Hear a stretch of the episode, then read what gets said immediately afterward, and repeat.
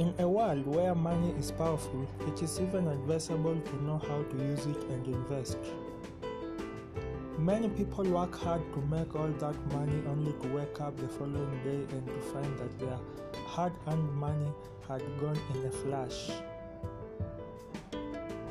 Many people are poor because of their financial bad habit. Being disciplined applies to everything, even to your money.